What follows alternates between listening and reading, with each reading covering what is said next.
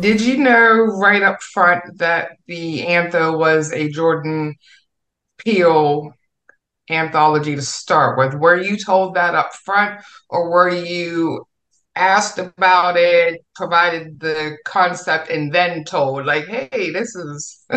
so, how did that work out? And then we'll come back to my next one. Let Nicole go first. Um, no, um, I was not told at first. It was okay. just an invitation to submit to an anthology about Black horror.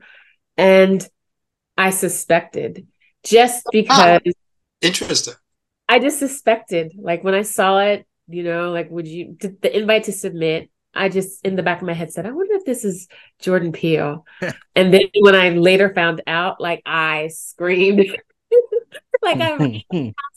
and it's not just because it's Jordan Peele, but because when Get Out came out, like yeah. when I saw the trailer for Get Out, I knew like he had tapped into like the zeitgeist. He had ta- he was doing something fresh and innovative with horror and i wanted to be a part of that in some way yeah.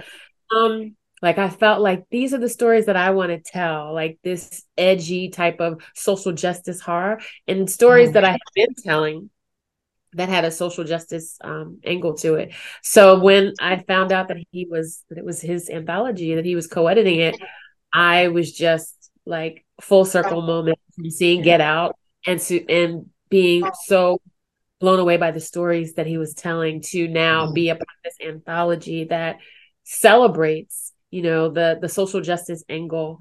Not just not all stories deal with social justice but just the diversity of the black experience. Like that was so cool. Yeah